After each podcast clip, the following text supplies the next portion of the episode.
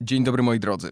Zapraszam na rozmowę o jednym z mojej perspektywy najciekawszych e-commerce'ów w Polsce, bo moim, a przede wszystkim waszym gościem jest Łukasz Wichłacz, jeden z założycieli firmy, którą wszyscy zakręceni na punkcie kawy doskonale znają, a jeżeli jeszcze nie, to polecam sprawdzić. Rozmawiamy o Kofidesku, e, o początkach, jak to wszystko się zaczęło, o momentach przełomowych, zarówno tych pełnych sukcesów, jak i tych chwilach trudnych dla biznesu, dlaczego customer experience i transparentność w biznesie są tak ważne. Łukasz także szeroko opowiada o kampanii crowdfundingowej z zeszłego roku, a na koniec poleca kilka arcyciekawych książkowych tytułów związanych nie tylko z prowadzeniem własnego biznesu. Usiądźcie wygodnie, zapraszam na rozmowę.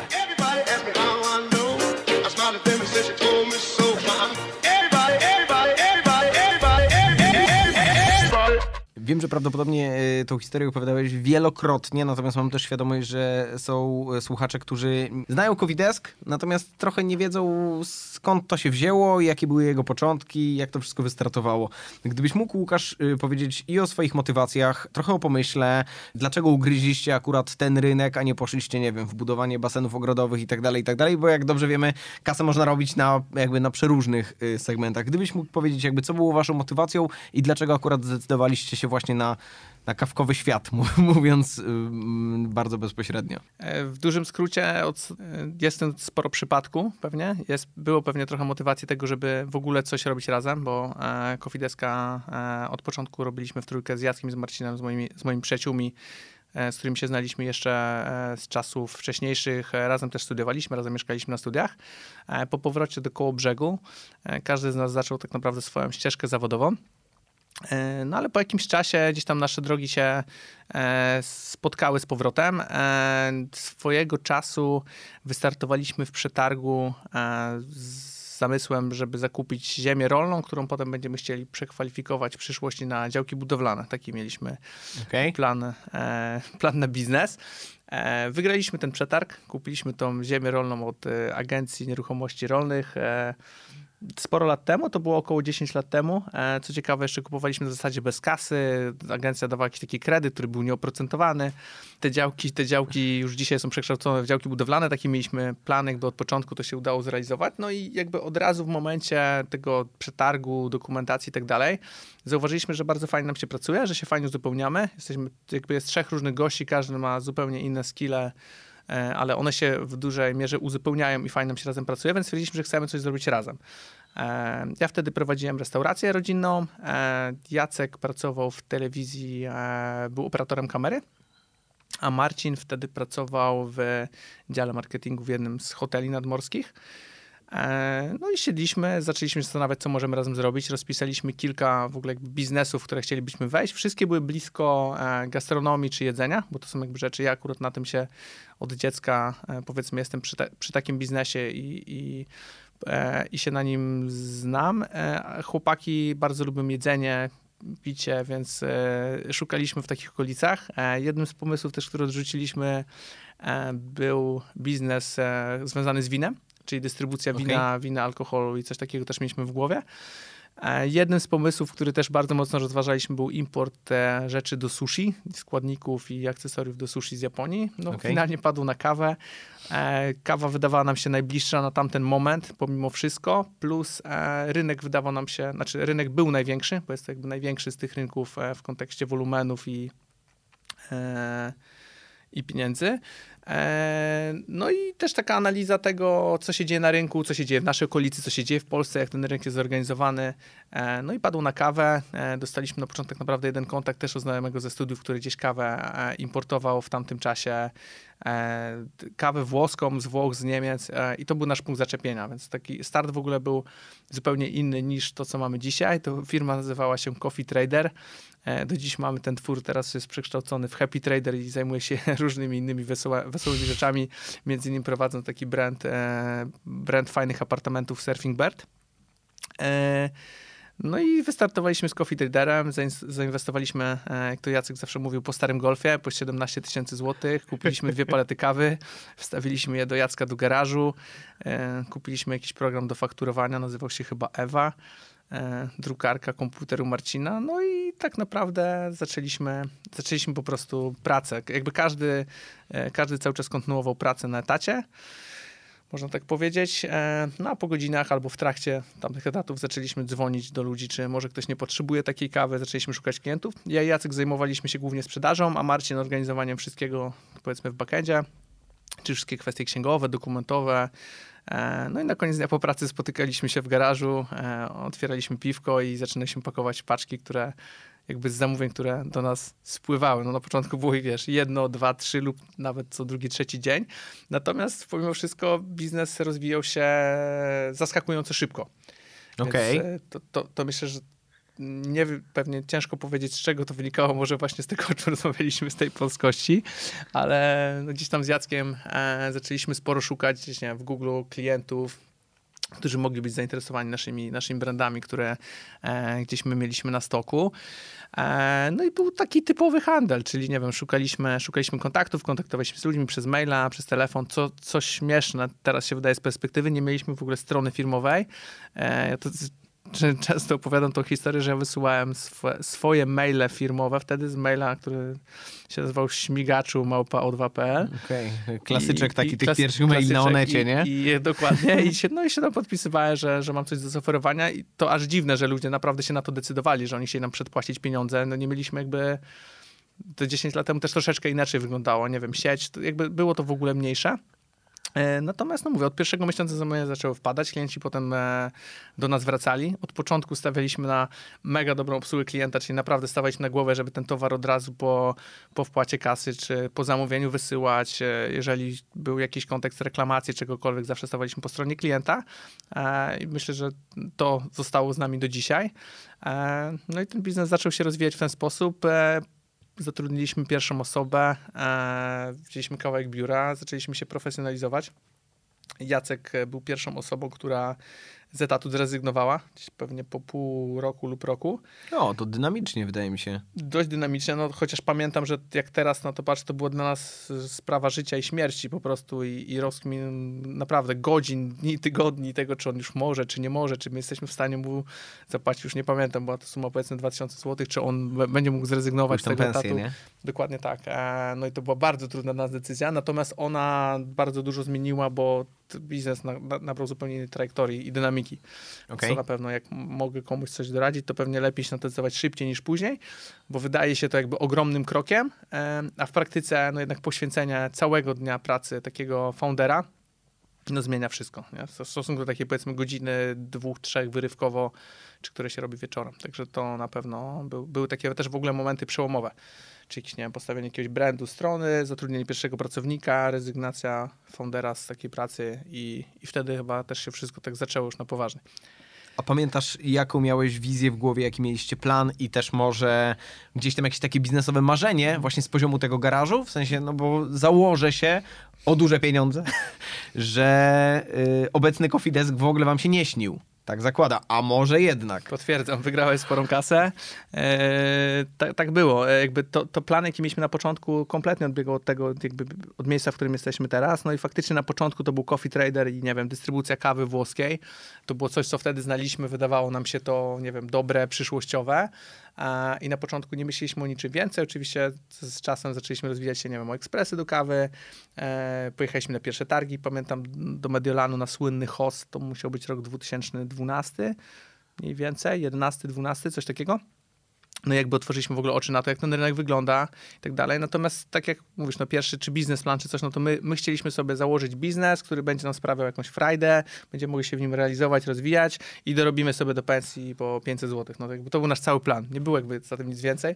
Jak kiedyś znajdowaliśmy notatki odnośnie tego, co my w ogóle planowaliśmy, gdzie chcieliśmy tą kawę sprzedawać, w jakich ilościach i co to, co to miała być za kawa, no to myślę, że to jest bardzo zabawne i to jest pewnie dowód na to, że ważne jest, żeby wystartować, a nie aż tak dużo planować. Okej, okay. a w kolejnych, na kolejnych etapach, jak planowaliście, to też był to mm, jakby założenie, nie wiem, rok do przodu, dwa lata do przodu, trzy, to, to co powiedziałeś na samym początku, że inne kraje czy kontrahenci patrzą na zasadzie, wy jesteście w stanie założyć, co będzie za pięć lat i dowieść ten wynik. Pytanie jest trochę o to, czy już na pierwszych etapach też planowaliście tak, aż tak odważnie do przodu. Y, w którymś momencie zaczęliśmy planować odważnie do przodu i w momencie, kiedy już też założyliśmy Cofideska chwilę potem i weszliśmy w e-commerce, potem pojawiła się kawa speciality, e, jak, w ogóle ją poznaliśmy, to też często opowiadam tę historię, to akurat Marcin Michalik, e, mój serdeczny przyjaciel, przyjechał do nas na szkolenie i pokazał nam w ogóle coś jak kawę speciality pokazał nam pierwszy dripper Hario. I w ogóle zwariowaliśmy. Wow, nie? że w ogóle coś takiego. Fakt, fakt jest też taki, że my totalnie w to uwierzyliśmy i to była taka miłość od pierwszego wejrzenia, że jak my już zobaczyliśmy kawę speciality, dripper, aeropress, i tak dalej, to my totalnie w to popłynęliśmy, nie? Czyli to jakby dla nas było one way ticket, czyli już jesteśmy tam, już nie ma nic innego. E, zaczęliśmy, zaczęliśmy współpracę z pierwszymi palarniami specialty. Pierwszą palarnią była wtedy Johann Nystrom ze Szwecji i zaczęliśmy przejmować dystrybucję tej palarni. E, no i wtedy wydaje mi się, to był taki moment, kiedy już mieliśmy jakąś wizję powoli tego, jak to ma wyglądać, chociaż na pewno dużo elementów e, dochodziło w międzyczasie i to też nie było. Teraz po 10 latach w zasadzie prawie jest e, powoli taki moment, że my faktycznie wiemy, gdzie zmierzamy, wiemy, gdzie, jakie są nasze, nasze następne kroki, nie wiem, na za rok, na za dwa lata, na za trzy lata. Pewnie jesteśmy dość mocno taką firmą i zespołem, który też łapie często jakieś okazje, jeżeli coś się pojawia, to nie trzymamy się jakoś bardzo sztywno planu, który myśleliśmy tylko na pewno, to, ta część naszego zespołu managementowego, który jest powiedzmy bardziej taki ułożony, procesowy e, czy zorganizowany, to jakby na początku, zanim się docieraliśmy, to pewnie to było takim elementem, że tu, zarząd to po prostu się łapie o wszystko, nie wiem, dobra, to teraz zgłosił do nas że ktoś z innego kraju, to będziemy tam robić jakiś inny biznes, czy inny kawałek biznesu. Teraz jesteśmy pewnie w takim większym, w takim momencie równowagi, e, gdzie, gdzie jest to połączenie jednego i drugiego e, i potrafimy sobie zaplanować te rzeczy. Ale na pewno wiele rzeczy wychodziło w trakcie. Nie wiem, chociażby to, że e, strzelam po dwóch, trzech latach działalności byliśmy, mieliśmy siedzibę wtedy w Grzybowie pod Kołobrzegiem, w takiej nadmorskiej miejscowości. E, no i wymyśliliśmy sobie, że chcemy mieć e, takie miejsce gdzieś bliżej, bliżej centrum, koło brzegu i, i chcemy otworzyć showroom z kawiarnią. No to jakby sam, sam moment to nie było jakoś super zaplanowane, jaki będzie finalny efekt, albo że potem będziemy otwierać, nie wiem, butikową sieć kawiarni, tak jak ma miejsce to dzisiaj i że to w ogóle jeszcze będą pick-up pointy i że tam będziemy e, prowadzić szkolenia i tak dalej, i tak dalej. E, no tylko pierwszy pomysł był, dobra, chcemy mieć coś w centrum, e, żeby na przykład klienci, którzy chcą od nas kupić ekspres do kawy, nie musieli jechać gdzieś tam za miasto, tylko żeby w jakiejś fajnej, miłej przestrzeni przyjąć bardziej centralnym miejscu. No i do tego zaczęliśmy dobudowywać. No to może od razu kawiarnia, to może od razu to. No i e, to wszystko się łączyło w taką jedną całość, więc jakby pokazuje, że to nie było jakąś super zaplanowaną rzeczą, tylko ewoluowało w trakcie naszych działań. Chciałbym cię dopytać y, o ten element, o którym wspomniałeś, czyli stawianie klienta na pierwszym miejscu, ale tak serio na pierwszym, że on nie jest na pierwszym do momentu, kiedy zapłaci, a potem to już e, wszystko gdzieś tam płynie sobie jego interesem. E, chciałem cię zapytać o motywację, bo, bo, bo wspomniałeś o tym, że tak już było od samego początku, jak jeszcze handlowaliście z poziomu garażu. No i jako wasz klient doskonale wiem, że tak jest do dzisiaj podejrzewam, że jeszcze na wyższym poziomie oczywiście, bo też czasy się trochę zmieniły, a wy jesteście super profesjonalni, ale yy, dlaczego i po co? I dlaczego jest to tak ważne? Jeszcze tylko może dodam, że ja ostatnio mam taką coraz większą refleksję w głowie, że, że jakby klient na pierwszym miejscu, ale że to chyba jakby nasi ludzie, w sensie jakby ludzie z zespołu Cofides powinni być na, i, i, są na pierwszym miejscu. Chyba to jest coś, do czego ja bardzo mocno dorastam i w którymś momencie E, więc nie wiem, czy to są, wiesz, czy to jest klient, czy to są ludzie, ale koncentrując się już na samym kliencie, okay. e, to ja tak byłem wychowany od dzieciństwa. E, moi rodzice właśnie od zawsze pracowali gdzieś, znaczy prowadzi, prowadzili swoje biznesy w gastronomii, w usługach i tak dalej. No i mój tata mi to wbił do głowy, że po prostu jakby no, klient jest osobą, która odpowiada za twój biznes w tym kontekście, że on jest i on jest zadowolony, ten biznes działa. Jeżeli go nie ma, to nie działa. I to chyba po prostu już takie, nie wiem, takie DNA, że, że tak jest. E, Marcin z Jackiem w 100% się z tym zgadzają. Zgadzali od początku. E, tak było. No i to chyba chodzi o to, że my, nie wiem, że to nie jest coś, czego my się nauczyliśmy, tylko to jest coś, nie wiem, co czujemy od samego początku, a dla mnie pewnie takim podbiciem jeszcze było w międzyczasie, e, nie wiem, zdobywanie takiej wiedzy gdzieś tam, nie wiem, z książek czy coś i gdzieś natknąłem się po prostu kilka razy na takie przełomowe pewnie, nie wiem, czy lektury, czy postacie, które które tak postępowały, to doprowadzało e, nie wiem, do rozwoju, do sukcesu. E, zakładam, że jest to, nie wiem, zgodne z moimi wartościami i wpisuje się, no, intuicyjnie czuję, że to jest to, to, co powinno być, czyli że klient faktycznie musi być na koniec dnia zadowolony. I to nie jest takie zadowolenie właśnie jak to wytłumaczyć, nie? że jakby, że to jest naprawdę coś więcej, czyli że nawet jak zamawiasz w Coffee Desku paczkę i ją dostajesz i okej, okay, kupujesz dobry towar w dobrej cenie i opakowanie wygląda tak, jak powinno wyglądać, przyszło w 24 godziny e, i tak dalej, no ale nie wiem, dokładamy do tego naklejkę z rysowanym kotem życzącym miłego dnia i chcemy, żeby to było dręcznie, żeby jakby dawać coś jeszcze więcej i jakby wiem, że to jest fajne, bo nawet wczoraj od, odbierałem e, z paczkomatu z jakby swoją paczkę subskrypcyjną ze subskrypcji i tam na tej subskrypcji też był ten kod życzący miłego dnia i sam poczułem to okay. coś i to jest naprawdę, jest to coś więcej. I... No dobra, dobra, a w zestawieniu z biznesami, które tego nie robią, bo jako, wiesz, y, jako osoba, która na pewno robi mnóstwo zakupów w internecie, masz, zbierasz doświadczenia też czy od konkurencji, czy po prostu od innych segmentów. I chodzi mi o to, jak duży jest, jak duża jest to zmiana i jak dużo to może dać biznesowi właśnie, bo jakby doskonale rozumiem system, że jak klienta nie ma, to nie funkcjonujemy, mhm. tak jakby jako, ja, jako biznes, ale trochę szukam argumentów, żeby przekonać tych, którzy tego jeszcze nie robią na tak Dlaczego uważasz, że to powinno być aż tak wyśrubowane? Bo, bo to, że jest dostarczone zamówienie i na czas i dziękuję, no to jaha. Tak jakby w sensie myślę, że trochę do tego przywykliśmy. Ale jednak czy wy, czy mam przykład takich biznesów, które no śrubują to do granic możliwości, że jeszcze prawie prezes dzwoni i dziękuję, że państwo złożyliście u mnie zamówienie. Co, to też jest tak jak e, chwilkę rozmawialiśmy przed, przed nagraniem odnośnie tego, że to chyba też nie jest tak, że ja powiem komuś, że ktoś powinien tych swoich klientów stawiać na piedestał i wszystko, stawiać całą kasę i całą firmę na customer service, na customer experience i ten, bo wydaje mi się, że trzeba to też czuć, bo nie, może nie każdy, nie każdy biznes e, powinien stawiać w 100% na customer experience, chociaż czasy są takie, że że przez to, że jest tak duży wybór wszystkiego, przez to, że mamy dostęp do wszystkiego, no to jednak e, tak czuję, że klient intuicyjnie chce mieć, chce być zadowolony na końcu, jakby chce kupować usługę czy kupować produkt, w którym jest traktowany w porządku od początku do końca, że czuje się bezpiecznie, że nie wiem, nie jest zbyt nachalnie traktowany, a że potem jak coś się zepsuje albo coś będzie nie tak, to będzie wiedział, że na pewno da się tę sprawę załatwić. E, po prostu ja wierzę też w tą filozofię i tak jestem nauczony tego chociażby nawet z książek, czyli nie wiem, przez takich ludzi, którzy, nie wiem, chociażby Danny Meyer, guru, e, guru gastronomii światowej, e, który od początku też taką filozofię wdrażał i ona super ewoluowała u niego i jakby przy otwieraniu kolejnych restauracji on widział to, że ci klienci po prostu wracają do tych restauracji. Czyli, że, że mm, jest zresztą dużo takich historii. To nie jest tylko Danny Meyer, to jest to jest chociażby świętej pamięci już teraz Tony z Zaposa, który, który zmarł niestety w listopadzie tamtego roku. I pokazuje to, że jakby takie, takie e, firmy mają szansę na, na duży sukces, że, że klienci jednak wracają częściej, że mniej rezygnują z usług, że ten koszyk jest większy, że lojalność klientów jest większa. My to obserwujemy nie tylko w takim biznesie retailowym, ale także w biznesie B2B, e, gdzie ci klienci tak naprawdę, e, no dla klienta B2B na przykład dużo, B2B w sensie business to business, mhm. czyli rozmawiamy o tym, że na przykład dostarczamy, nie wiem, akcesoria do kawiarni, czy może do inne, innego sklepu, czy do innego dystrybutora, no to tak naprawdę dla tego typu klienta dużym, wymiernym czynnikiem e, jest też cena. Cena, tak.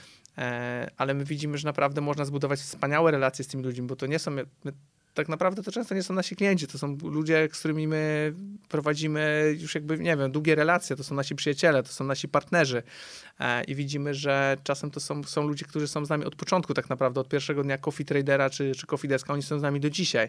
I mówią, słuchaj stary, ja nie pójdę gdzieś indziej, bo ja po prostu z Coffee Deskiem, nie wiem, to moje życie, to jest również Coffee Desk, więc my też nie traktujemy tego tak, że w biznesie to jest cena zakupu, cena sprzedaży, doliczamy marżę, ten biznes musi się spinać. To jest wszystko naokoło i uważam, że nie wiem, że handlowiec na przykład, który obsługuje klienta, musi mieć dla niego wystarczająco dużo czasu, że nie może być takiej sytuacji, że tak samo zresztą w obsłudze klienta detalicznego, czyli nie patrzymy na wskaźniki, że tam wykręcamy, wiesz, na, na, na jednego, na jedną e, osobę w dziale e, customer serwisu x ticketów i teraz będziemy to mielić w nieskończoność, aż tam się zaświeci nam lampka na zielono, że już teraz to ten jeden, e, jeden człowiek obsługuje nie 300 ticketów, a 700. Okay. To w ogóle na to nie wiem, uważam, że to jest no pewnie dla dużych firm, które mają może duże centra obsługi, gdzieś tam klienta czy coś i faktycznie ten Excel na koniec dnia jest jakby najważniejszą rzeczą. Dla nas też jest ważny.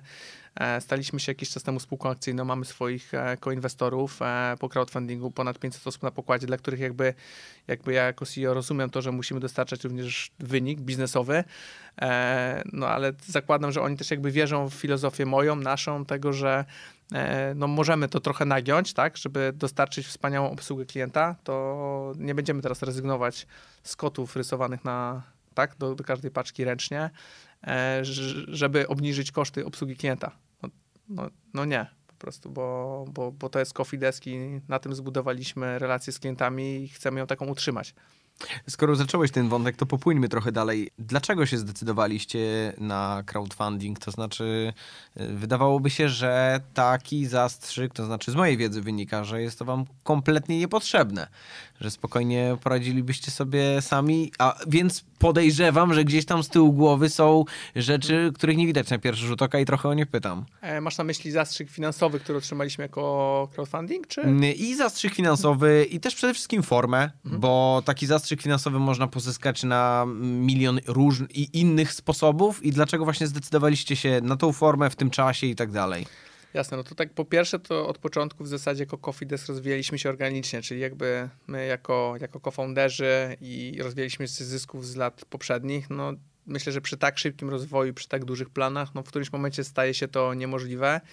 E, no, nasz biznes jest mm, bardzo kapitałochłonny, czyli no jakby te, cały rozwój na, na wszystkich rynkach, technologia, marketing, e, budowanie stoku, który no, cały czas jakby, no, większa sprzedaż oznacza budowanie większego stoku. To, że, żebyśmy pracowali nad dostępnością też towaru, czy to dla klientów detalicznych, czy hurtowych, e, no to powoduje, że ten stok musi być coraz lepiej zarządzany, coraz większy. No i to w, w naszym biznesie trochę tak jest, że to jest po prostu ta kasa jakby zawsze się kończy albo nigdy nie jest jej za dużo. Okay. To możemy tak powiedzieć. I pomimo tego, że Coffee Desk od początku jest w zasadzie w każdym roku rentowny, no to też to nie jest taka rentowność, która pozwala po pierwsze na jakby na dokładanie cały czas takiej górki, która byłaby wystarczająca.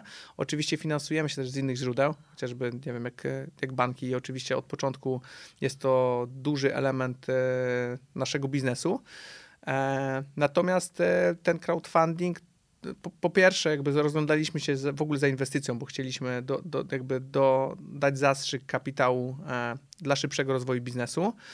E, po drugie, chcieliśmy zmienić troszeczkę strukturę kapitałową. No, jeżeli za, zbyt e, napięta jest ta sfera, no jakby zobowiązań wobec banków, no to w którymś momencie staje się to niezdrowe i to pewnie mógł być taki moment, do którego e, powoli dochodziliśmy, żeby tą strukturę troszeczkę uzdrowić i ulepszyć. E, trzy, no pewnie są różne, e, tak jak powiedziałeś, różne opcje pozyskania tego kapitału, bo mógłby to być, nie wiem, jakiś anioł biznesu, mógłby to być jakiś fundusz inwestycyjny i takie opcje oczywiście też rozważaliśmy. Natomiast po rozmowach z funduszami różnymi, e, jednak wydało nam się, że chcemy ten biznes realizować przede wszystkim po swojemu, a często w tych rozmowach e, z różnego rodzaju podmiotami wynikało, że na przykład, nie wiem, nie podobała się jakaś część naszego biznesu, że albo któryś fundusz nie rozumiał naszej części biznesu, albo mówił, nie wiem, no po co inwestować w offline, bo jakby zeskalujmy sami e-commerce i tak dalej. Natomiast no, my jakby w 100% rozumiemy i wierzymy w tą naszą wizję, którą mamy, czyli że jest to ta dystrybucja które rozwijamy w Polsce, za granicą, e, w, różnych segmentach tak naprawdę, plus ten e-commerce, który się łączy z offline'em, e, czyli z, z takimi kawiarniami, showroomami e, naziemnymi, w których można i kupić towar, i go obejrzeć, i wypić pyszną kawę, i po prostu sobie odpocząć, czy pogadać, nie wiem, z, z ludźmi z Coffee Desk. E, i totalnie wierzymy w ten model biznesowy, więc ciężko nam było znaleźć kogoś, kto tak samo jak my w niego wierzy. Jeden do jednego zaakceptuje to. Więc stwierdziliśmy, że może dobrą drogą jest coś, co na zachodzie dość mocno się aktywniło i wydaje mi się, że to jest bardzo fajna forma e, wspierania takich biznesów jak nasze.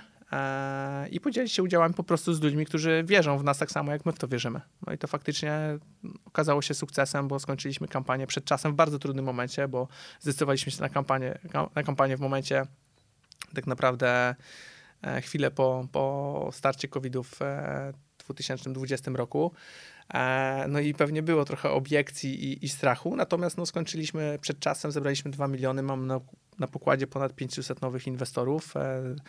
E, no i idziemy dalej razem. E, na pewno zmieniliśmy, zmieniamy cały czas mocno firmę przez to, ale nie w kontekście wizji tego, co chcemy robić, tylko bardziej tego, że ją mega profesjonalizujemy i nie wiem, dzielimy się informacjami z inwestorami, publikujemy raporty kwartalne, półroczne, roczne. E, no i pewnie będziemy się szykować do kolejnej takiej rundy, bo tak jak powiedziałem, nasz biznes, no niezależnie od tego, ile, ile tych pieniędzy wpuścimy, no to naprawdę mamy, mamy co, co, co z tym robić. Mamy dużo tych, e, dużo pomysłów, dużo wyzwań.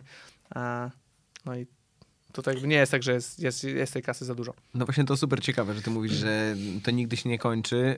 Y, też myślę sobie, że w kontekście waszej społeczności, której wcześniej nie było, znaczy, która wcześniej była, ale wcześniej nie była inwestorem, to też ta społeczność idealnie nadaje się do tego, żeby trochę stać się częścią projektu, który no, nawet nie używajmy słowa uwielbia, ale po prostu jest jego częścią, bo jest regularnym klientem, więc co za problem, e, żeby trochę prywatnego gotówki zainwestować.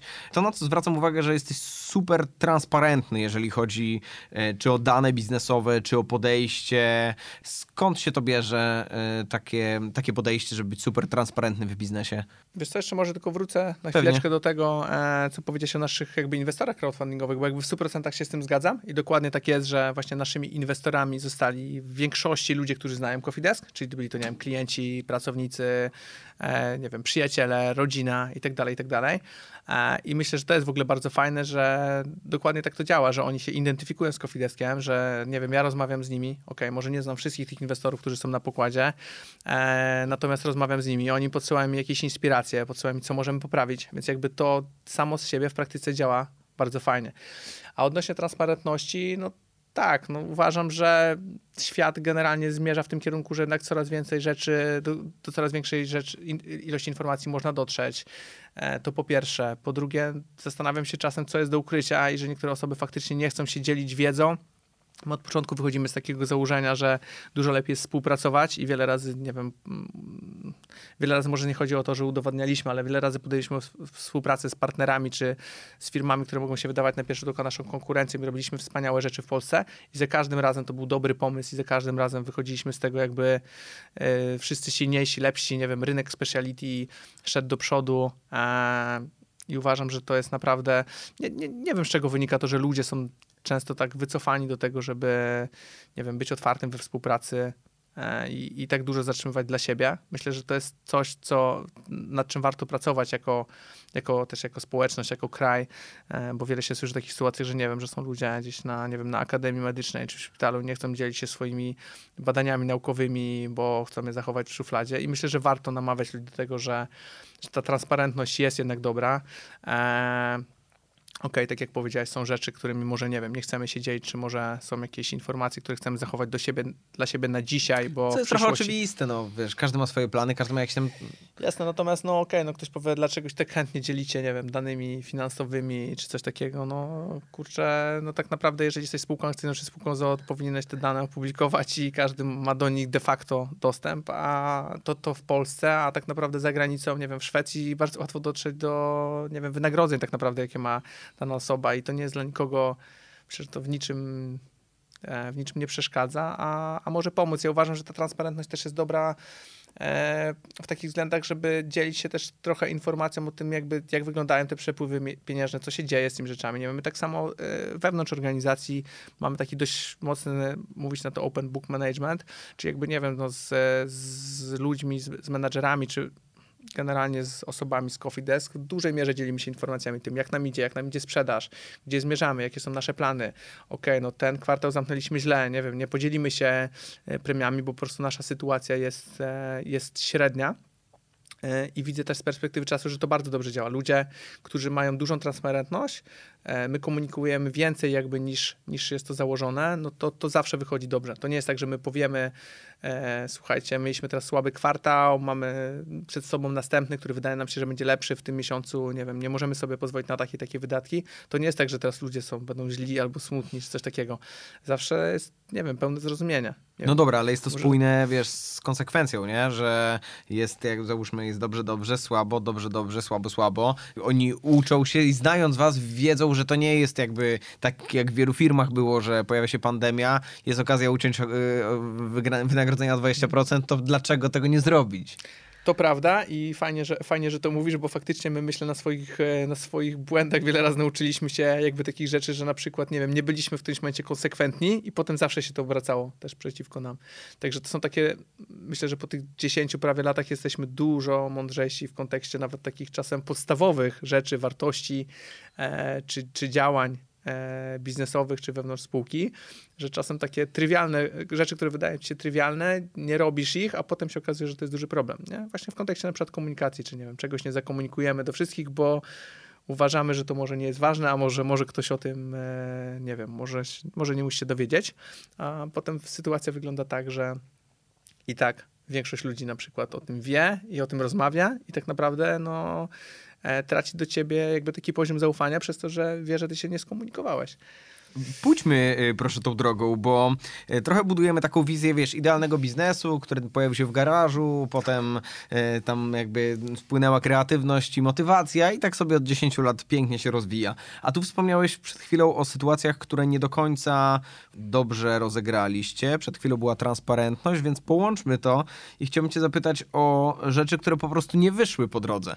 Wiesz co, zdecydowanie tak. No ja myślę, że oprócz, no to jest e, biznes, charakteryzuje się tym, myślę, że pewnie porównywalnie dużo sytuacji fajnych, jak i tych niefajnych. Akurat skupiliśmy się na tych fajnych, możemy e, drugą część rozmawiać o tych, które były, nie wiem, trudne, czy, czy właśnie po prostu niefajne. Na pewno jest tego sporo.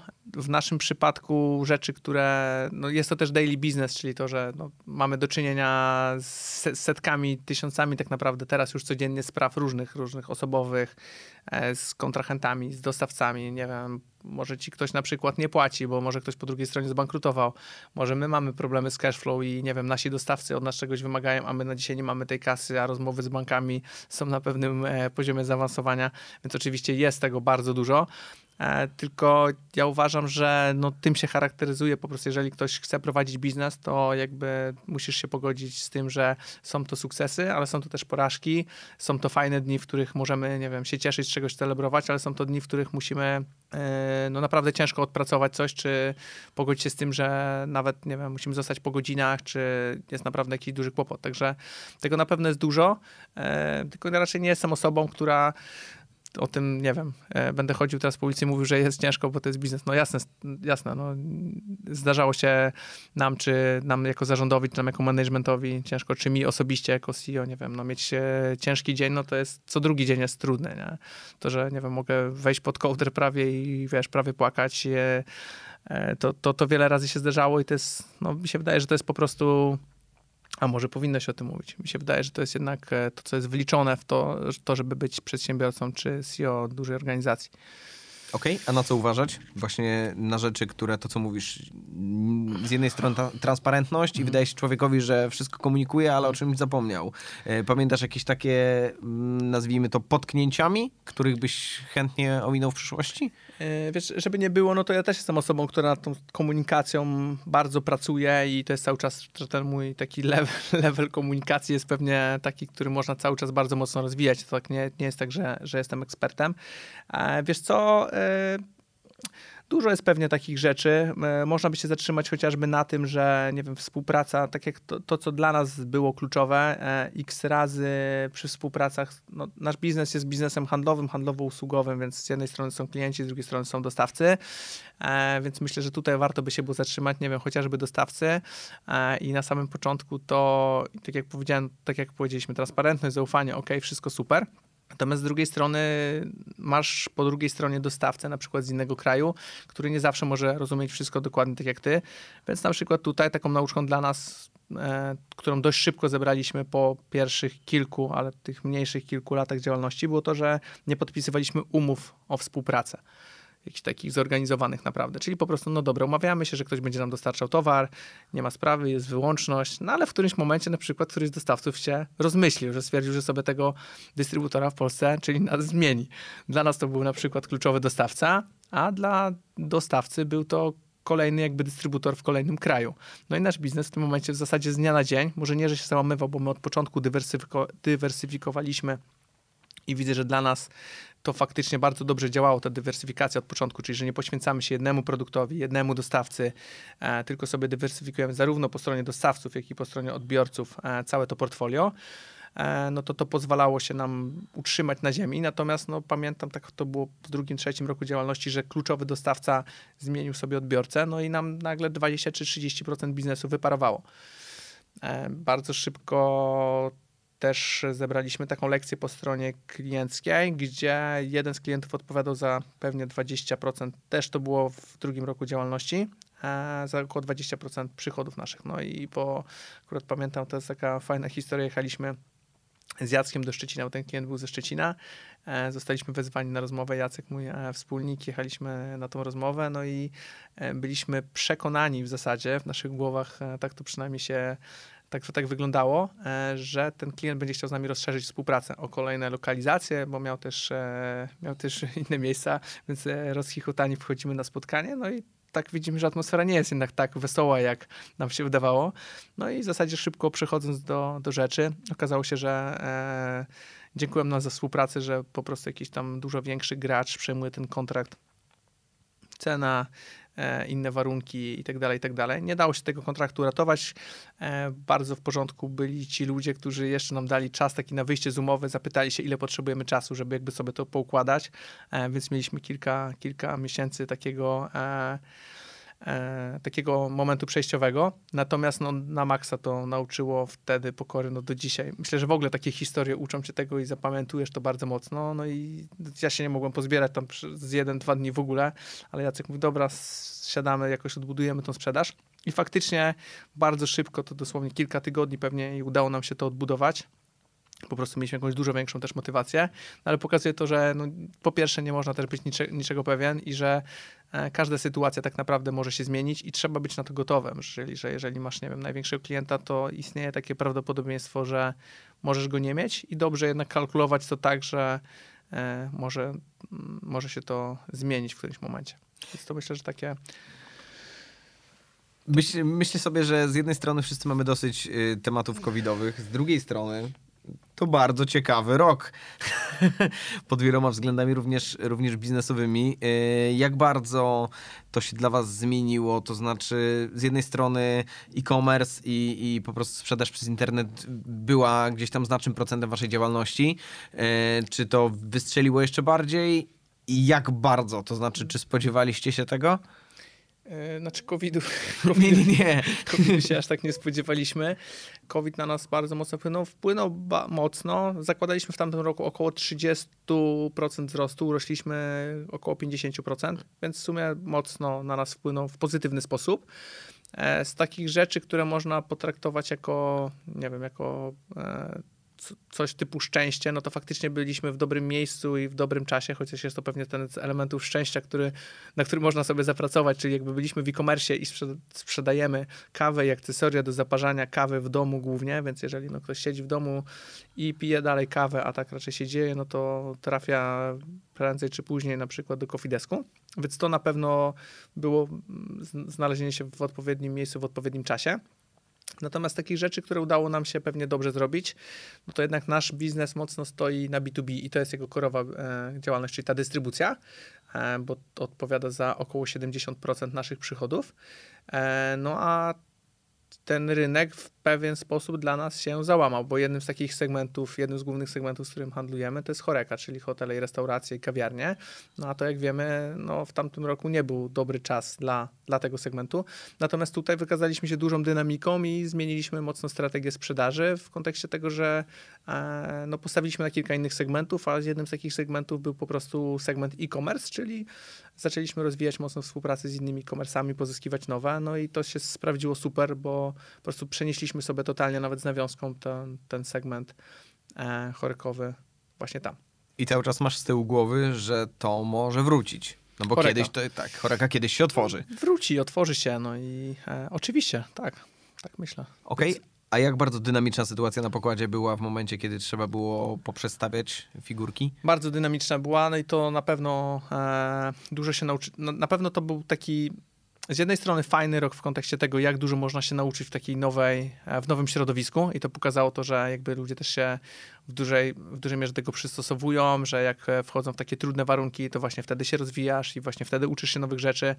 E, Coffee Desk myślę, że w ogóle nie był przygotowany do pracy zdalnej i jakby z dnia na dzień to, jak my zaczęliśmy pracować e, też, nie wiem, narzędziowo i motywacja ludzi do tego, e, jakieś sztaby kryzysowe e, i tego typu rzeczy, no to było naprawdę niesamowite. Z tego jestem też jakby mega dumny, jak, jak ludzie do tego podeszli, bo ich otwartość i zaangażowanie to wręcz przerosło przy najśmielsze oczekiwania. Więc to jest zespół, jakby w dużej mierze to zespół zapracował sobie na to, że ten rok zamknęliśmy tak dobrze. E, no, dynamika była duża. E, te codzienne jakby kole od rana do wieczora w różnych zespołach roboczych, takich sprzedażowych, myślenie właśnie nad tym, co nowego wprowadzić do oferty. Też dość mocno w przypadku samego e-commerce'u, który nam wystrzelił e, w okolicach marca, tak, tamtego roku, no to faktycznie też dość mocno zaczęliśmy zmieniać, rozszerzać portfolio, dodawać nowe produkty, nie wiem, chociażby, nie wiem, mleka roślinne, czy rozszerzać asortyment kaw, herbat, Także tutaj dość e, mocno pomyśleliśmy w kontekście tego, co mogą ludzie potrzebować do, e, do domu. No i to faktycznie się przełożyło na bardzo fajne wzrosty w, e, w kanale e-commerce. Okej, okay. to idąc w takim razie do przodu, bo 2020 mamy za sobą, 2021 mamy jakby w trakcie i przed sobą, to co jest dalej? No bo wiadomo, że są kawiarnie butikowe i tak dalej, internet zasuwa, tutaj kolejne rynki się otworzą. Czy kolejne rynki są tym, gdzie płyniecie? Zdecydowanie tak. Dla nas teraz taką naj, jakby no, najdynamiczniejszą e, częścią firmy jest faktycznie sprzedaż za granicą e, i to jest w, tej, w tym momencie dystrybucja, czyli, czyli kanał B2B, bo w tej chwili, jeżeli chodzi o, o, o e-commerce, o B2C, o retail, to głównie koncentrujemy się na rynku polskim. Mamy oczywiście Coffee.com, który sprzedaje wersję angielskiej za granicę, ale myślę, że tutaj jakby największe rzeczy przed nami w przyszłości po zmianie platformy, która pozwoli nam też na, no, na większą dynamikę działań ale zdecydowanie B2B e, i koncentracja z jednej strony na Europie Środkowo-Wschodniej, bo my rozwijamy dystrybucję nie tylko w Polsce, ale też jakby traktujemy tutaj zawsze jak rozmawiamy z dostawcami cały region, czyli dla nas są też kraje bałtyckie, to są Czechy, to jest Słowacja, to są Węgry, Rumunia i, i mniejsze kraje w regionie. Drugą nogą e, naszego biznesu, jeżeli chodzi o zagranicę, to jest Skandynawia, na której bardzo mocno się rozwijamy. To jest Finlandia, Dania i Szwecja, głównie Norwegia. Jakby z tego trochę wycinamy przez to, że to nie jest e, stricte Unia Europejska. Mhm. E, no, natomiast też zaczynamy trochę się rozglądać na innych rynkach, troszeczkę na rynkach zachodnioeuropejskich, ale takim nowym kierunkiem dla nas są, jest to Bliski Wschód i, i współpraca z kilkoma partnerami na rynku Emiratów. E, no i tutaj jesteśmy w trakcie rozmów z lokalnym partnerem, w którym hipotetycznie chcielibyśmy utworzyć tam spółkę joint venture i tam się rozwijać. Więc jakby bardzo mocno też patrzymy to już myślę, że jak się tak czasem człowiek z tego wyrwie i patrzy sobie szeroko, no to Europa na, na rynku jakby kawy i akcesoriów dla, dla całego świata jest relatywnie małym rynkiem. Wiele rzeczy się dzieje w Azji, wiele rzeczy się dzieje w Australii, wiele rzeczy się dzieje w Stanach Zjednoczonych, w Kanadzie, e, no i chociażby Bliski Wschód, gdzie, gdzie są Emiraty, ale jest, nie wiem, Arabia Saudyjska, e, są inne kraje. E, Kuwait, Oman i tak dalej. I tam się dzieją niewiarygodne rzeczy. Jak się teraz tam pojedzie, e, ostatnio dosłownie nasza ekipa e, była na, na targach też E, no plus Marco, e, czyli człowiek od zadań specjalnych od nas siedzi w Emiratach od, od jakiegoś czasu, no to tam się dzieją naprawdę duże rzeczy.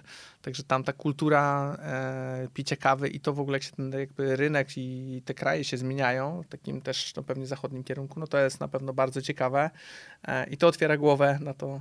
Często jakby człowiek jak e, pojedzie tam, czy nie wiem, czy, czy pojedzie e, w moim przypadku, nie wiem, czasem do Hongkongu, czy coś takiego, no to faktycznie możesz otworzyć o tym na, na to, jak, e, jak duże rzeczy się dzieją tam i e, gdzie zmierza rynek. Wiadomo, że to są ogromne rzeczy. Okay. czyli tak naprawdę mm, robota CEO na poziomie firmy z takim stażem i na takiej z taką pozycją na rynku to jest już, e, jakbyś procentowo powiedzmy miał określić bieżączkę, a takie właśnie myślenie koncepcyjne, a może tutaj, a może tam. Czy to już jest ten moment, kiedy się za bardzo nic nie robi, czy właśnie człowiek tylko się rozgląda? Chciałbym się, chciałbym się, chciałbym się rozglądać, chciałbym działać więcej koncepcyjnie i do tego zmierzam. E, także myślę, że w tym roku taka duża praca też na, w kontekście menadżerów i struktury naszej firmy bo bardzo bym chciał ja i pewnie zarząd wyjść z tych bieżących operacji, no bo one, no, mamy jeden czas, mamy te pewnie 8 godzin wydajne, e, mniej więcej. No jeżeli wśród nich jest 7 godzin operacyjnych coli, no to potem już zostaje bardzo mało miejsca. Ja osobiście dużo lepiej się czuję w działaniach koncepcyjnych, strategicznych, e, w rozwoju biznesu, w działaniach z klientami, z dostawcami. E, no a jednak teraz jestem zaangażowany w bardzo wiele rzeczy operacyjnie w firmie, czy to w kontekście jakichś takich właśnie frontowych rzeczy, czy, czy backendowych, w kontekście stoku, e, finansów itd., tak itd. Więc e, na ten moment zdecydowanie jest to dużo pracy operacyjne i to też ostatnio ktoś mnie o to zahaczył e, w kontekście, no ale jak to CEO już takiej firmy dużej, nie, no 10, wiesz, 10 jak, lat, no jak to, to, w głowie Chyba nie masz siedzi. już Łukasz tak dużo pracy teraz. No mam ogrom, po prostu jest, jest jej bardzo dużo, jest jej więcej niż kiedykolwiek, natomiast no pewnie... Poczekaj, to... jest jej więcej niż kiedykolwiek? Więcej niż kiedykolwiek jest, e, jest ogrom jest tych rzeczy, natomiast myślę, że moje pewnie już takie no, trochę doświadczenie i to, jak ja sobie to układam w głowie, też pogodziłem się z tym, że jakby nie zrobię więcej niż mogę zrobić w danym czasie. Jak e, przez pewnie pierwsze 5, 6, 7 lat e, mojego życia, oprócz tego, co byłem w pracy, to każdy wieczór był w zasadzie przy komputerze i to były maile i różne inne rzeczy. E, maile, koncepcja, właśnie strategia sprzedaży i tak dalej, no to teraz staram się tego komputera jednak wieczorem już nie włączać i praktycznie w ogóle go nie włączam i widzę też, że to nie ma aż. Pewnie na początkowym etapie firmy to jest potrzebne, ale teraz jednak ważne jest to, żeby wydajnie wykorzystywać ten czas, w którym jesteśmy, żeby spotkania były bardziej efektywne, żeby szybciej je kończyć albo na nich nie być, jak nie ma potrzeby, lepiej się komunikować, lepiej feedbackować, do, zmierzać do celu w spotkaniach i to jest clue, a nie to, ile tej pracy zrobimy w kontekście godzinowym. No to pewnie to chyba taka oczywista oczywistość, ale to takie moje odkrycie pewnie ostatniego okay. roku czy dwóch. Żeby wycisnąć z tych 8-9 godzin, a nie być 16 przy komputerze i udawać ale cały też czas. nawet może powiem więcej, nawet wycisnąć w kontekście 8-9 godzin. Czasem są takie dni, w których 8 godzin człowiek jest wydajny i się fajnie pracuje. Czasem są słabsze dni, w których tak naprawdę widzę, że to w ogóle nawet nie ma sensu i wręcz odpuszczam w zasadzie e, pół dnia albo cały dzień, bo widzę, że ta praca się nie klei i czekam na ten dzień, w którym jest duża, fajna wydajność i wtedy że są takie tygodnie, które na przykład są lepsze, nie wiem, jest może lepiej, lepiej się czujesz też fizycznie, jest lepsza pogoda i nie wiem, masz, masz chęć robić rzeczy e, i daję temu też pełną akceptację teraz, albo dużą, może nie pełną, e, a kiedyś nie i to było tak, że no dobra, słabiej się czuję, nie idzie, ale no trzeba udowodnić sobie i wszystkim naokoło, że, że trzeba robić te rzeczy i trzeba być wiesz, w gotowości i trzeba dostarczać. Teraz myślę, że w dużej mierze bardziej akceptuję świat taki, jakim jest i że jedne dni są lepsze, drugie są gorsze, że jedne rzeczy idą ok, drugie nie ok i to też jest w porządku często. No dobra, zgadzam się z takim podejściem, natomiast yy, jak sobie odpuścisz jeden czy dwa dni, to jest luz. Gorzej jak taka, wiesz, takie bycie dobrym dla siebie e, i orientujesz się, że jest już piątek, a w zasadzie i w poniedziałek do środy i czwartek też był taki, że niewiele, wiesz co chodzi, że to nie jest dzień na pracę, bo dzisiaj tam ci się coś nie klei, no nie? A jednak są takie momenty, że po prostu no, trzeba coś wypchnąć. Nie, no jasne, to, to, to jak najbardziej tak. Ja pewnie jestem taką osobą, która jednak dość szybko jakby, no nie wiem, jeżeli jeden dzień jest gorszy, to z reguły, nie wiem, ten drugi okay, wraca. Tak, raczej wraca. Natomiast myślę, że to jest też tak, że no to wiesz, to Coffee Desk to nie, to nie jest Łukasz Wichłacz, tylko Coffee Desk to jest naprawdę grono zacnych e, osób, nie? 150 teraz na pokładzie, mamy świetny team menedżerski i ja jestem w 100% po tej stronie, że to jednak to ci ludzie, to jest Coffee Deski, to oni dowożą pracę, więc jak nie będzie Łukasza, no to też się jakby, oni jakby wiedzą, co mają robić i że to jest bardzo ważne. Powiedz mi, bo, bo, bo, w rozmowie pojawiło się i, kilka tytułów, między innymi książek, o których wspominałeś. Pamiętasz y, takie rzeczy? O, masz notatki rewelacyjnie. Przygotowałem sobie, żeby o niczym nie zapomnieć. Nie wiem, ile chciałbyś, y, chcieli, chciałbyś tytułów. To, co według ciebie jest istotne i z perspektywy biznesowej, i lifestyle'u, i jakichś mhm. takich rzeczy, które, które uważasz, że po prostu są mhm. cenne, gdzieś tam do przyswojenia i przydają się w praktyce. E, tu pewnie jest, no, nie wiem czy nieskończona, ale jest bardzo duża ilość książek, które ja mógłbym polecić, czy są, jest książek, które, które są nieodkryte. W ogóle zachęcam do, do czytania książek i zawsze mnie to zaskakuje w taki sposób, że nie jestem w stanie tu wierzyć, że większość Polaków nie przeczytało żadnej książki w ostatnim roku. Zakładam, że słuchacze tutaj czytają ich jednak średnio kilka. E, tak wychodzę z takiego założenia, że jeżeli ktoś pisze książkę, często przekazując całe swoje życie i my możemy to tak naprawdę w jeden czy dwa dni ogarnąć, to jest niepojęte wręcz. No full wiedzy, nie? Po prostu nie, niesamowite, że to w ogóle może nas spotkać. Teraz nieczytanie tych książek to jest jakimś strasznym, nie wiem... No, z drugiej strony jest ich tak dużo i, i ta ilość bodźców, to znaczy, tak mi się wydaje, że opcji Jasne. na spędzenie czasu które, no bo też nie oszukujmy się, że żeby siąść z książką, to jednak dużo wygodniej jest po prostu coś włączyć, co gada do nas e, i, i, człowiek już nic nie musi robić, więc uważam, że w dzisiejszych czasach jest to, ten, ten próg wejścia jest troszkę trudniejszy. Z, ga, z gadających i z oglądanych też sobie zanotowałem dwie rzeczy i bardzo polecam to odkrycie. E, moje, nasze, kofideskowe też tamtego roku, e, bo sprezentowaliśmy wszystkim, na, wszystkim menadżerom na gwiazdkę. E, masterclassa, to bardzo fajna rzecz, czyli tak jakby, nie wiem, czy spotkałeś się z tym? Y, Platforma z kursami, tak, w dużym skrócie. Tak, bardzo fajne, otwierające głowę i jakby nie tylko biznesowe, ale nie wiem, może jeżeli chcesz się nauczyć grać w pokera albo w szachy z Garym Kasparowem, naprawdę bardzo fajne, e, merytoryczne rzeczy. E, świetna sprawa. Okay. Jeżeli chodzi o podcasty, to bardzo polecamy Knowledge Project Shane'a Parisha. Mhm. Naprawdę dla mnie numer jeden na liście i, i, coś, na czym naprawdę dużo zrobiłem przez ostatnie lata. A jeżeli chodzi o książki, to pewnie jest kilka, które zmieniły pewnie mój tok myślenia albo mi otwierały oczy i sobie zapisałem E, żeby na pewno nie zapomnieć. I na pewno taką jedną z książek było Delivering Happiness, przytaczonego wcześniej Tonego, e, czyli CEO Zaposa, e, którą swojego czasu mi polecił kumpel ze studiów, współzałożyciel Brand24, Karol Wnukiewicz.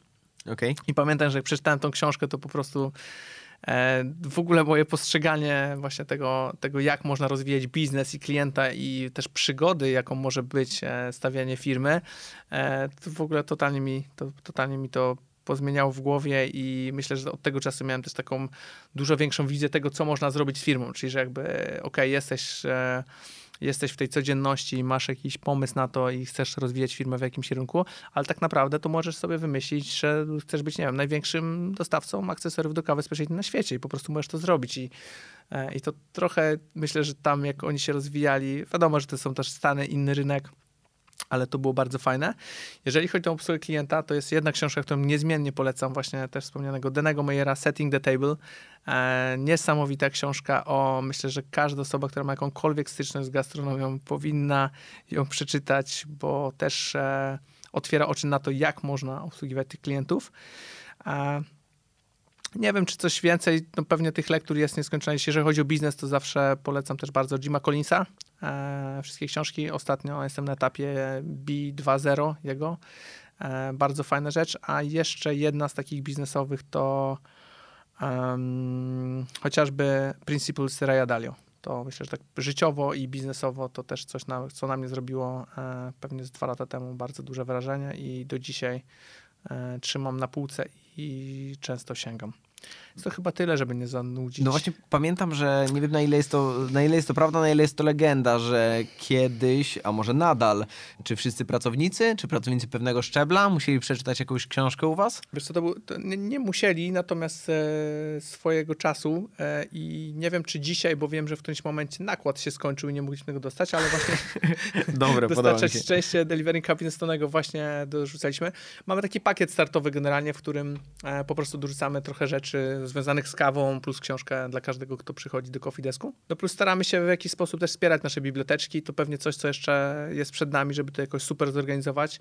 No ale widzę, że czy, czy, czy ja, czy my jako zarząd generalnie po prostu czytamy dużo książek i uważamy to za, za złoto, za skarb e, i chcielibyśmy na pewno to jeszcze mocniej organizować, żeby każdy z Kofidesku miał dostęp do tych rzeczy. Okej, okay, to a mógłbyś powiedzieć coś więcej o tym pakiecie, który otrzymuje każdy, kto zaczyna z wami pracować? Yy, wiesz co, to jakby nie jest nic wielkiego, to raczej taka skromna rzecz, ale żeby na, na początek przygody z kawą dajemy pewne akcesoria do zaparzania kawy, jakąś kawkę, coś miłego plus książkę, czyli coś, żebyś mógł się poczuć bardziej związany z nami niż... E, niż no to, to w ogóle są takie rzeczy, które my, jeżeli chodzi o takie rzeczy onboardingowe, HR-owe, to w ogóle co jest najśmieszniejsze, my e, Asię, która teraz zarządza naszym HR-em, zatrudniliśmy jakieś, e, no nawet nie pamiętam, ale dosłownie nie więcej niż dwa lata temu, że my całe życie, cały COVID sprawdziliśmy bez osoby, która by zarządzała harem. Oczywiście no, my jako zarząd czy menadżerowie to robili, a taki profesjonalny proces onboardingowy mamy dopiero do jakiegoś czasu. Okay. I to myślę, że w wielu lekturach się czyta, że w moment, w którym chcesz zatrudnić się jakby menadżera czy tam heada HR-u, to jest za późno i zrób to teraz, to 100%, 100 się z tym zgadzam, że to nagle zmienia tak wiele w twojej firmie. Nie myślisz o tym, że są pewne rzeczy, które, których nie robisz i nie myślisz, że one mogą być ważne. A teraz jednak moment, od którego zaczynasz e, pozyskiwać osobę do pracy, czyli osobę, z którą będziesz współpracował, sam ten proces rozmowy z nią i tak dalej, to już jest, to już mocno pokazuje to, jaką jesteś firmą, jaką masz kulturę. No i to, to jest coś, co na pewno też mogę zarekomendować każdemu, żeby jednak szybciej niż później się rozejrzeć za taką osobą. To jeszcze na koniec chciałbym zahaczyć o wątek, który pojawił się tutaj w międzyczasie. Powiedziałeś, że kiedy mm, kumpel pokazał wam kawę speciality, to poszliście to w ogóle w ciemno. I trochę y, z perspektywy CEO Deska chciałbym cię zapytać, jak ty ludzi zapraszasz do tego świata speciality, bo ja w nim jestem od, no myślę, że jakichś dwóch lat. Cały czas wychodzę z założenia, że Chibo Family jest przepyszna i y, są warunki, w których smakuje wyjątkowo. Natomiast y, jak ty, jak ty zapraszasz, czy to swoich znajomych, czy, czy, czy, czy ludzi, którzy jeszcze do Coffee Speciality nie dołączyli? I wiesz, widzą, nie wiem, ceny, ilość tego sprzętu, ilość tych, już kurde, no bo tak naprawdę jak się wejdzie y, czy na waszą stronę, czy zacznie się badać ten świat, to okazuje się, że jest to jakaś kurna czarna magia i parzenie kawy które wyglądało dwie łyżeczki, woda, cukier, mleko, dziękuję Państwu, jest pysznie, e, okazuje się jakąś skomplikowaną grą. Jak ty to, e, jak ty to widzisz i, jak ty o tym opowiadasz? E, no potwierdzam, no wydaje się, wydaje się jest skomplikowaną grą, jak weźmiemy wszystko pod uwagę. Wiesz co, ja już pewnie wyrosłem z tego, żeby chodzić i mówić wszystkim, że nie wiem, że kawa speciality jest najlepsza i musisz pić tylko taką kawę. No pewnie najbliższym dla mnie przykładem są moi rodzice, którym podrzucam paczki kawy speciality, ale potem jak przychodzę, to one stoją niedopite, a właśnie Chibu Family jakiś odpowiednik e, z przyzwyczajenia e, rodzice po prostu sobie cenią dużo bardziej. E, no jak wcześniej jakoś ch chciałem mocniej z tym walczyć, czy się kłócić, tak już w pełni zaakceptowałem, że jedni są gotowi bardziej na taką zmianę lub na, na, na, na świeższe podejście do czegoś, a inni mniej. No, natomiast każdemu ja rekomenduję, no bo jakby kawa speciality to nie jest coś e, wymyślonego, czy coś za czym nie stoją jakby fakty i tak dalej. No jest to po prostu kawa wysokiej jakości, która nie posiada defektów, jest świeża, najczęściej wiesz skąd pochodzi, albo w dużej mierze wiesz, e, wiesz kto ją wypalał, kiedy, dlaczego, po co. E, ja w to totalnie wierzę. Tak samo jak wierzę, nie wiem, w wino naturalne, czy w piwo kraftowe, czy w, po prostu w pyszne, świeże jedzenie. E, natomiast widzę, że są osoby, których nie da się do tego przekonać i już e, nie staram się tego robić, bo chyba każdy ma własny moment gotowości na to. I widzę wśród po prostu bardzo bliskich znajomych, których przekonywałem przez wiele lat, nie wiem, spróbuj stary wina naturalnego, pyszna sprawa, no ludzie składają to samo serce, nie ma tam żadnych chemikaliów, nie ma siarczanów, nie ma tego, ale ktoś to pije, to tak samo z kawą speciality i w ogóle tego nie odnajduję w żaden sposób, więc po kilku takich próbach wydaje mi się, że już nie ma też sensu. Natomiast y, ludzie są coraz bardziej świadomi i to na pewno widać. Y, ich świadomość rośnie, więcej czytają, więc bardziej chcą dbać o swoje zdrowie, y, są coraz ciekawsi świata. Że generalnie mamy przed sobą bardzo dobrą przyszłość, jeżeli chodzi o kawę speciality, ale też o inne jakościowe produkty, które nie są jakby udawane, tylko które są prawdziwe. I to jest, tego jestem pewien, że, że to jest coś, czego ludzie chcą na koniec dnia. To jeszcze dwie kwestie, które często poruszam z moimi gośćmi. Yy, czego ci życzyć? O, dobre pytanie. E, spokoju ducha chyba. to jest coś, co jednak widzę, że najważniejsze jest, jeżeli jest taki spokój wewnętrzny, i, e, to wtedy po prostu czuje się człowiek dobrze. To chyba tego. Czy chciałbyś kogoś pozdrowić? Eee, jasne. Chciałbym pozdrowić e, wszystkich e, ludzi związanych z Coffee Desk, bo w sumie o nim dzisiaj najwięcej rozmawialiśmy. Także serdecznie pozdrawiam i dzięki. Dzięki piękne, do zobaczenia. Dzięki.